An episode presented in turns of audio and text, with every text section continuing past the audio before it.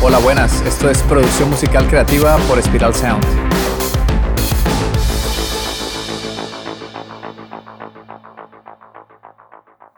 Cuando grabamos en un estudio de música vivimos una experiencia única y enriquecedora. Es una de las múltiples razones por la que hacemos música. Hay una montaña rusa de emociones e iniciamos con una ilusión enorme, y si no hemos preparado bien nuestras canciones antes de grabar, pues se puede volver una experiencia caótica que nos va a decepcionar nos pondremos nerviosos, nos dará ansiedad. Cada persona tendrá su forma particular de reaccionar, pero el caso es que no es nada agradable cuando no conseguimos llegar al sonido que tenemos en nuestra cabeza. Por eso, lo primero que debemos hacer antes de grabar en el estudio es dedicarle horas a la composición y a la producción musical. Debemos invertir tiempo en esculpir nuestro sonido. Muchas veces nos dejamos llevar por la emoción de sentirnos músicos profesionales, creemos que somos como esos artistas que vimos en ese documental grabado en Abbey Road y caemos en la trampa de creer que por el hecho de ir al estudio ya tendremos un temazo sin antes haberlo trabajado. No estoy diciendo que todas las canciones requieren un montón de horas de preproducción y que si no las trabajas durante un año, pues no son buenos temas, no va por ahí.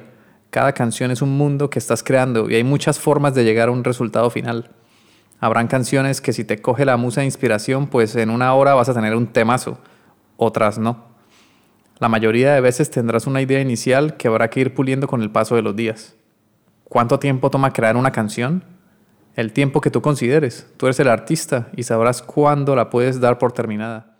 Cuando Miguel Ángel esculpió el David en ese mármol blanco de 5 metros de altura y 5.500 kilos, no le salió de un día para otro él fue quitándole capas al monumental bloque de mármol poco a poco, y tras dos años de trabajo dedicado, paciente y estructurado, finalmente dio su obra por terminada.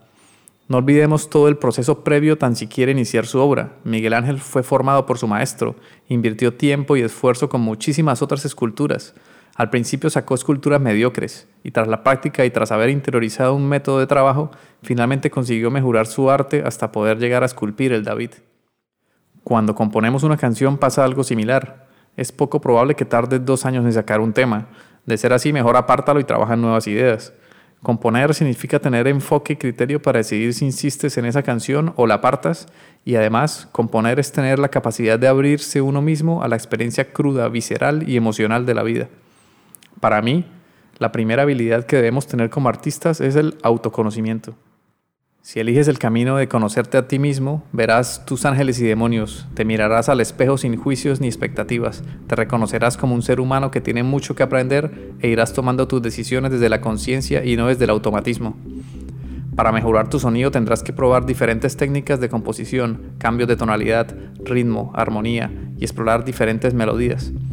Habrá repeticiones, trabajo duro y tedioso, pero también gratificante, porque cuando escuches tu canción terminada sabiendo que hiciste lo mejor que pudiste con las herramientas que tenías, sentirás satisfacción inmediata. Lo importante de aquí es que irás interiorizando tus canciones y las conocerás como la palma de tu mano. Entonces cuando vayas a pasar a la etapa de grabación, la experiencia será mucho más enriquecedora porque verás el resultado de todas esas horas de preproducción y tendrás claro los detalles que funcionan. Podrás detectar errores e incluso estarás abierto a nuevas ideas que mejoren tu canción. Cuando vayas al estudio de grabación te darás cuenta que repetir las tomas una y otra vez se vuelve agotador, además que te costará dinero y más grave, tiempo. Por eso es de vital importancia trabajar tu repertorio si no quieres malgastar tus recursos. Hoy los músicos estamos en la era del do it yourself y queremos abarcar todas las etapas de la producción musical. Eso es genial, porque así conoceremos a fondo nuestra profesión. La desventaja es que no tenemos tiempo para hacerlo todo a la vez. Por eso Tarde o temprano es fundamental que comencemos a buscar personas que quieran unirse a nuestro proyecto. Así vas a poder delegar tareas. La metáfora de darle forma al bloque de mármol me encanta. Es genial para entender de qué manera podemos mejorar una canción. La idea es ir esculpiendo poco a poco nuestra canción hasta obtener una obra de arte. Y cuidado, porque podemos caer en el caso de nunca dar nuestra obra por acabada. Siempre vamos a poder pulir más y siempre vamos a encontrar mejoras. ¿Cómo sabemos cuándo está terminada nuestra canción? Es algo bastante subjetivo, pero un indicio para entender si hemos terminado es cuando le damos al play, cogemos por ejemplo nuestro teléfono móvil, vemos un poco las redes sociales y si mientras suena nuestra canción de fondo no nos distraemos, es decir, que no suena nada extraño ni hay artefactos sonoros que nos molesten, podemos decir que en ese momento que hemos terminado nuestra canción. Le puedes preguntar a tus amigos y amigas y la compartes y pides que te den una opinión.